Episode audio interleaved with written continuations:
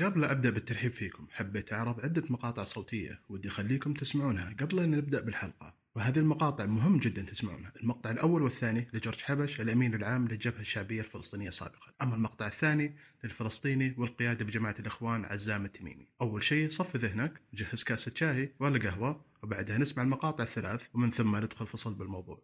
بالنسبة لموضوع الخليج كل بلدان الخليج. موضوع الكويت وموضوع أبو ظبي وموضوع يعني البحرين وموضوع السعودية. هاي الأنظمة العفنة الأنظمة الرجعية. لكن مهمة الجماهير في هذه المناطق أن تقوم بالثورة التي تضع حد لارتباط هذه الأنظمة بالإمبريالية وتضع حد لعملية النهب التي كانت قائمة وما زالت قائمة بالنسبة للثروات الضغطية.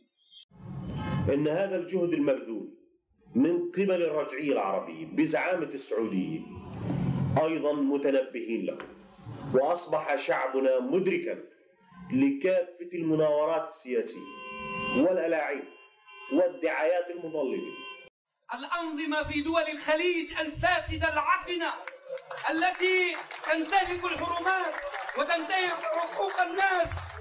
سيأتيها الدور وربي سيأتيها الدور. السعودية التي يخضع في سجونها اليوم ما يزيد عن 30 ألف ناشط سياسي الدور لأن المستضعفين سينصرهم الله وفي السعودية مستضعفين يوجد مستضعفون كما يوجد مستضعفون في باقي الأرض.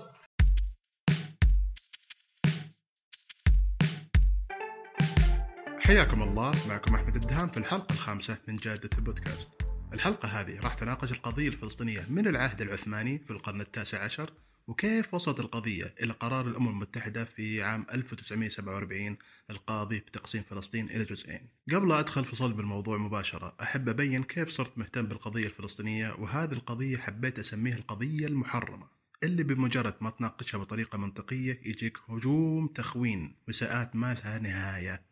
في مارس 2013 كنت مبتعث للولايات المتحدة وتحديدا مدينة يوجين بولاية أوريغون وكان في عربية تبيع سندوتشات فلافل واللي كان يبيعها هم عائلة يهودية إسرائيلية وكان اسم العربية ألكسندر فلافل. وممكن تشوفون صور للعربية في جوجل لو عندكم فضول.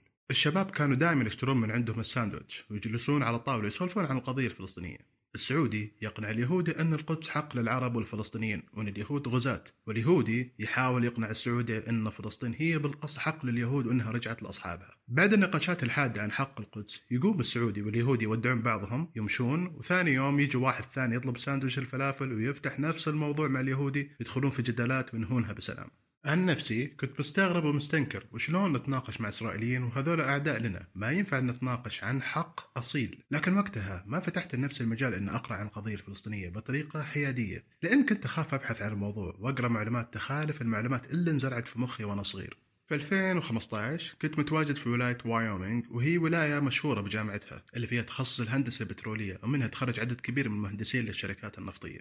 وقت وجودي في الولاية تلقيت إعلان عن محاضرة لباكستان وهندي مسلم مو متأكد من الجنسية 100% لكنه في النهاية مسلم. يتكلم بشكل إيجابي عن إسرائيل. وقتها استنكرت الشيء هذا قلت كيف شخص مثله يتكلم بإيجابية عن عدو للمسلمين والعرب؟ في نفس الفترة كان في خلافات رياضية بين السعودية وفلسطين بخصوص تصفيات كأس العالم 2018 قصتها أن السعودية كانت تسعى أنها تلعب مع فلسطين في الأردن لأنها ما كانت تبي تحتك بالإسرائيليين بأي شكل.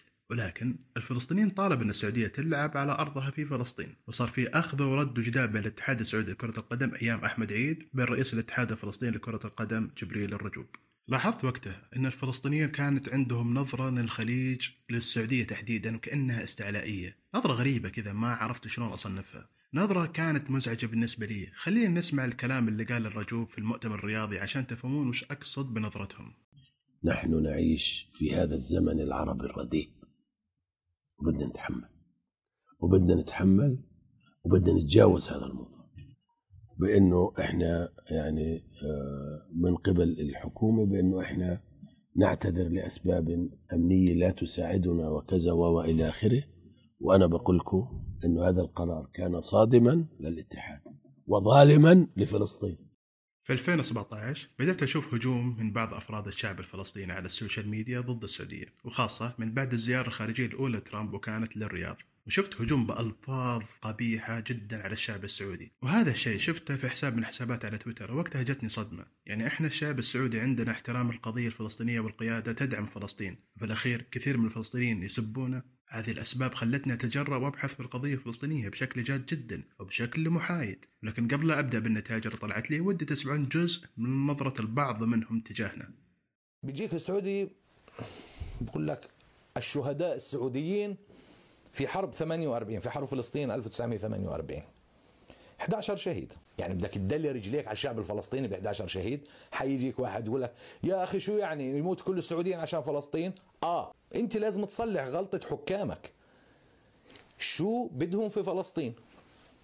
ليش تدخلوا في إضراب ال 36 لا ودوا قال قوة استشهد منها 11 جندي. ومحملين جميلة إنه تضحياتنا. خسئت. هذه مش تضحيات تليق بفلسطين أو حتى تليق بحارة من حارات الرياض. 11 شهيد وعامل لي فيها تضحيات. وهون بيجي بحكي للشعب الفلسطيني. ما تيجي تحكي معهم إنه بحكم الإنسانية والإخاء والجو لا عمي. بحكم إنه هو تآمر عليك. مش مقتنع إنه تآمر؟ ماشي. بحكم إنه تدخل وانضحك عليه. طلع حمار سعودي. هذا الكلام موجه إلى البعير والإبل في السعودية التي لا تحسن أي شيء بحياتها سوى أن تشتر الطعام وتخرجه. بما قدمتموه من خير للأمة والعروب يا زلمة أنت يا الخرطي بتحكي عن عروبي يا زلمة أنت مقتنع لك عربي. يا زلمة أنت كثيرك تكون نغل نغل ليهود بني النضير ولا بني قينقاع. بما فضت علينا فيه.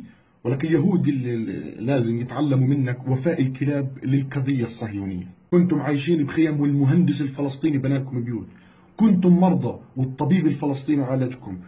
كنتم حمير والمعلم الفلسطيني درسكم. وبدناش منكم إشي. تتدخلوش بقضيتنا ولا توقفوا معنا بكفينا المحتلين المحتلين من أجدادك من بني النضير ومن بني قينقاع لا توقفوا معنا ولا تنصرونا.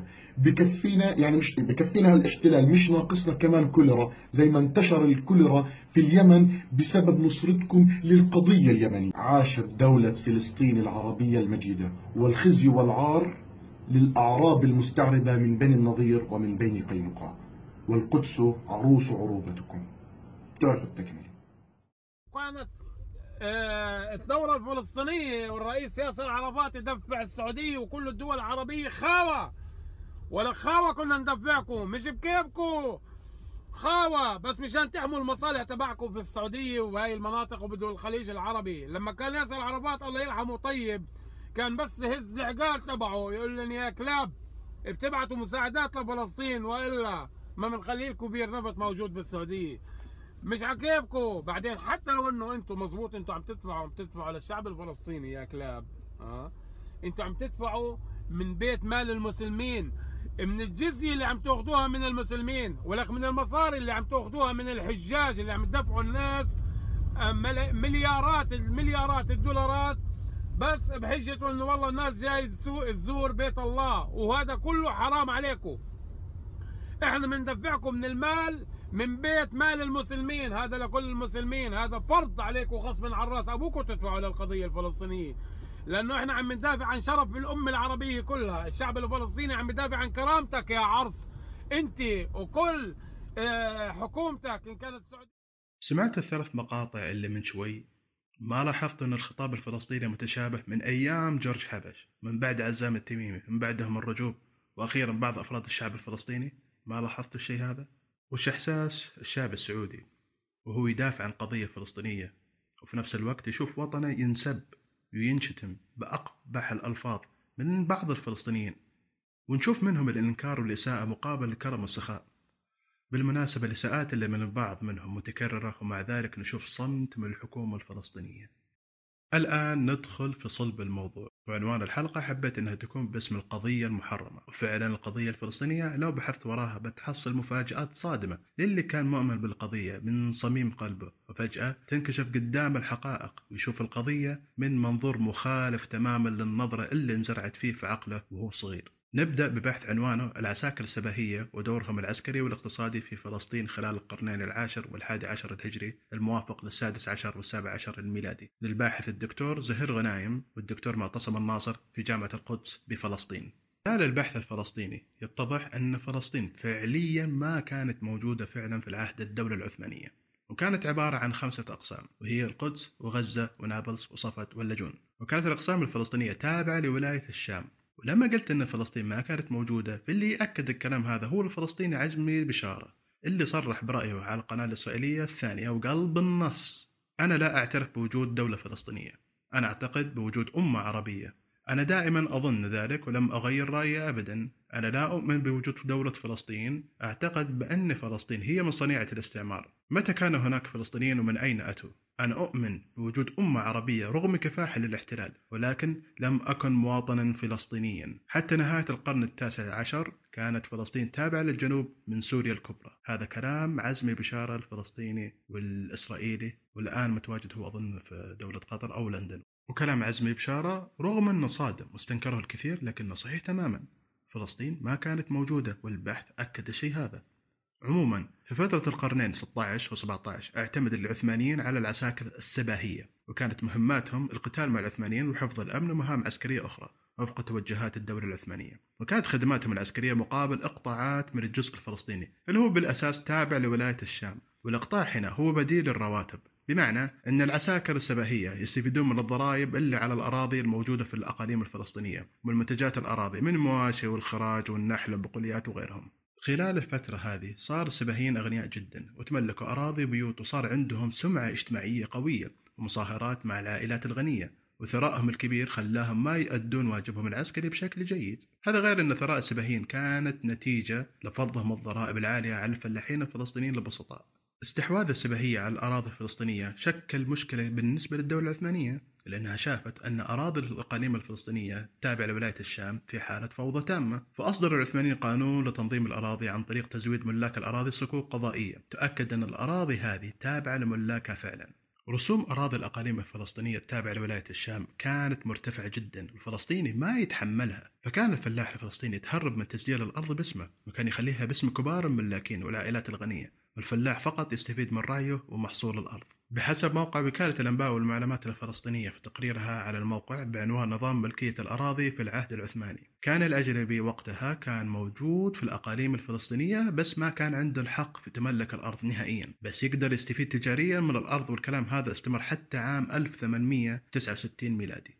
من بعد هذا التاريخ تغيرت الحكاية تماما لأن الدولة العثمانية في آخر حياتها بدأت تضعف بشكل تدريجي وتراكمت عليها الديون وكان عليها ضغوط أوروبية عالية جدا. فقررت أنها تصدر قانون يسمح للأجانب أنهم يتملكون أراضي في الأقاليم الفلسطينية. اليهود والمسيحيين استغلوا هذا القانون فبدأوا يتوجهون بشكل قوي لفلسطين والعمل على شراء الأراضي وقامة المستعمرات. وكانت الكنائس الأوروبية تعمل بشكل مكثف على شراء مساحات كبيرة من الأراضي. بحسب تقرير موقع إسرائيل بالعربي بعنوان قائمة العائلات الفلسطينية التي باعت الأراضي لليهود. يفيد التقرير بأن اندفاع اليهود لفلسطين ما كان شيء مريح للعرب بصفة عامة لكن ما كان مدركين أن عملية الهجرة اليهودية بيكون مصيرها أن الفلسطيني يبيع أرضه لليهودي. اليهود وقتها قدروا يشترون أراضي كبيرة من الأراضي الفلسطينية وقدروا يغيرون من التركيبة السكانية. فبدل ما تكون فلسطين أغلبها عرب ومسلمين قدروا لحد ما يزودون نسبة اليهود فيها. طبعا الفلسطيني كان يبيع أرضه لسببين. الأول ضغوط عالية على صاحب الأرض من السماسرة ومنهم مصطفى الريان اللي هو والد مذيع الجزيرة جمال ريان. والسبب الثاني هو طمع البعض في الأموال.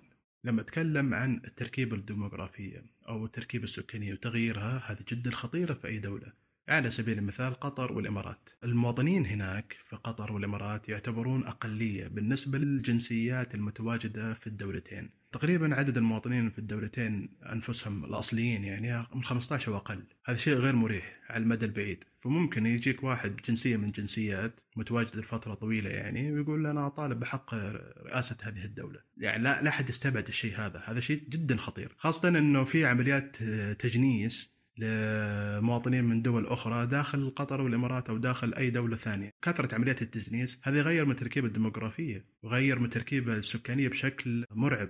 فخطورتها مو الآن ولا على المدى المتوسط خطورتها على المدى البعيد. عشان كذا هذول اليهود كانوا أذكياء جدا إنهم تدفقوا على فلسطين وحاولوا إنهم يغيرون التركيبة السكانية بحيث إنها تكون يكون يعني ال- الديانة اليهودية لها نسبة عالية داخل فلسطين.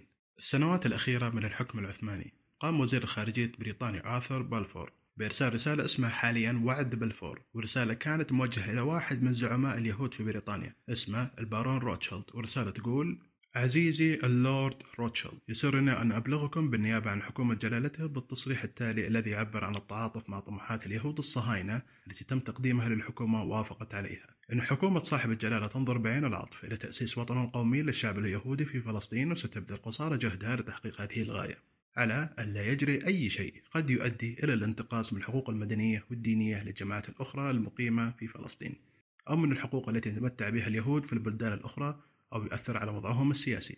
سأكون ممتنا لك إذا ما أحط من الاتحاد الصهيوني علما بهذا البيان. رسالة بلفور كانت تسعى لإقامة دولة علمانية في فلسطين بحيث المسيحي واليهودي والمسلم يتعايشون ما بينهم. وعلى فكرة القدس ما تعتبر حق للمسلمين فقط لأن المسيحيين لهم نظرة احترام للقدس ومرتبطة بدينهم وكذلك اليهود. حتى أنه ظهر في وقت سابق فكرة تدويل القدس بحيث تكون القدس تحت المراقبة والإشراف الدولي. طبعا وعد بلفور شجع اليهود على الهجرة لفلسطين وكانت الهجرة اليهودية لسببين. الأول استمرار شراء اليهود للأراضي الفلسطينية والثاني هروب اليهود من التيارات المعادلة لليهود. من بعد سقوط الدولة العثمانية ازدادت عمليات بيع الفلسطيني لأرضه لليهود وكان العلم الفلسطيني وقتها لونه أحمر وعلى الزاوية علم بريطانيا مصغر ودائرة بيضاء مكتوب داخلها بالإنجليزي فلسطين. طبعا هذا هو أول علم لفلسطين اللي هو بعد الانتداب البريطاني. بريطانيا كان غرضها من الرسالة أنها تأثر على اليهود خاصة وأنهم متواجدين بقوة في صناعة القرار السياسي وتحديدا القرار السياسي الأمريكي. فكان الهدف هو تحفيز الأمريكيين أنهم يدخلون الحرب العالمية الأولى مع بريطانيا. طبعا الضغط اليهودي على بريطانيا استمر لفترة طويلة حتى أنهم قدروا يفرضون القرار الأممي رقم 181 والقرار هذا يقضي بتقسيم فلسطين إلى جزئين. الأول دولة عربية والثانية يهودية وكانت مساحة اليهود من الأراضي الفلسطينية أكبر من مساحة العرب. طبعا هذا القرار وتطبيقه سبب غضب عربي ضد إسرائيل فصارت حرب النكبة عام 1948 وكان الحرب بين مصر والعراق وسوريا والسعودية والأردن وانهزم العرب. وللأسف نشوف بعض الفلسطينيين الآن ما يقدرون التضحيات العربية وقتها لفلسطين ويعتبرونه واجب لا نشكر عليه. قبل حرب النكبة والتقسيم كان في اتفاقية معروفة قديما اسمها فيصل وايزمان تكلم عنها بشكل جيد الدكتور سراج آسي المتخصص في الدراسات الإسلامية من جامعة جورج تاون وقال بأن القصة بدأت بعد الحرب العالمية الأولى بوقت قصير والاتفاقية تتعلق باختصار بلقاء الزعيم اليهودي حايم وايزمان بالأمير فيصل بن حسين بن علي اللي هو أول ملوك العراق لاحقا أبن شريف مكة في ذاك الوقت. وقتها التقى الطرفين فيصل وسيد وايزمان في فندق بلندن واتفقوا بشكل سري بوساطة من توماس إدوارد لورنس على أن فيصل ابن شريف مكة راح يدعم وعد بلفور مقابل دعم اليهود لإقامة دولة عربية مبنية على الدول اللي كانت تحت الاحتلال العثماني قبل انهيارها. الاتفاق وقتها شمل مناطق عربية وفلسطين ما كانت من ضمن المناطق العربية. وكان فيصل موافق على هذا الشيء وكان مؤيد على أن اليهود يأخذون فلسطين كمقايضة لإقامة الدولة العربية. في مؤتمر باريس السلام كرر فيصل وقتها عن نيته لإقصاء فلسطين من المطالبة في مقابل تأسيس دولة عربية مستقلة. بعد المؤتمر كتب وايزمان لزوجته بأنه لاحظ الجدية على فيصل في كلامه وأن فيصل مو مهتم فعلا بفلسطين لكنه مهتم بدمشق والجنوب السوري. طبعا القصة معروفة أن الحلفاء خالفوا وعودهم مع فيصل وما أعطوه الدولة العربية مستقلة واللي صار تم تقسيم الأراضي العربية بين بريطانيا وفرنسا وكان النظام منح لفرنسا السيطرة على سوريا ولبنان ومنح لبريطانيا السيطرة على فلسطين وشرق الأردن. فيصل وقتها حس بالخيانة من اللي أعطوه الوعود. وبعدها بدأ يهاجم الاستعمار الفرنسي لسوريا وأعلن بأن فلسطين جزء من سوريا وعارض الهجرة اليهودية لفلسطين واللي كنا مسكتوه وخلوه ملك للعراق وأخوه ملك على الأردن. في الختام رغم الدعم السعودي لفلسطين إلا أن الخطاب الفلسطيني تجاهنا غير إيجابي وتعاملهم معنا وكأن ما نقدمه لهم من واجب ما نشكر عليه. هذا غير تكرار مقولة لا تتدخلون في شؤوننا فحب أقول للبعض منهم يا عزيزي الشأن الفلسطيني بين يدكم. تقدرون تحلونه بطريقتكم. وكذا مرة قال المسؤولين عندنا اللي يقرر الشعب الفلسطيني إحنا معهم. لكن هل أنتم قررتم وش تبغون؟ الجواب عند قيادتكم. قيادتكم اللي قاعدة تلعب القضية الفلسطينية. الجواب عند السماسرة اللي باعوا أراضيكم. اسألوهم. مين باع الأراضي؟ اسأل أجدادكم كيف تم بيع الأراضي. لا تتهموا العرب لا تتهموا الدول العربية والخليجية والسعودية تحديدا بالخيانة في قضية أنتم فرطتم فيها. يتضح من خلال الدراسات والتقارير بأن فلسطين كانت تابعة لولاية الشام. عهد الدولة العثمانية. وأن عدد كبير من الأراضي الفلسطينية مملوكة من عساكر السباهية وهم أصحاب الإقطاعات في فلسطين. تكاسل السباهية عن تأدية واجباتهم العسكرية بالإضافة لضعف تنظيم أراضي الفلاحين الموجودة ضمن إقطاعات الملاك بالإضافة إلى الديون المتراكمة العثمانيين. كل المشاكل هذه أدت إلى فرض عدة قوانين متسلسلة. واحد من القوانين هذه سمح للأجانب حق التملك في الأقسام الفلسطينية. وأجازت الدولة العثمانية هذا القانون بسبب ضعف قدراتها المالية في آخر فتراتها. طبعا هذا القانون أدى في النهاية إلى تفريط الفلسطينيين في أراضيهم معلومات دسمة وصادمة للبعض. أتمنى أن أكون أفدتكم بمعلومات ثرية. كان معكم أحمد الدهام. نلتقي فيكم بالحلقة الجاية. في أمان الله.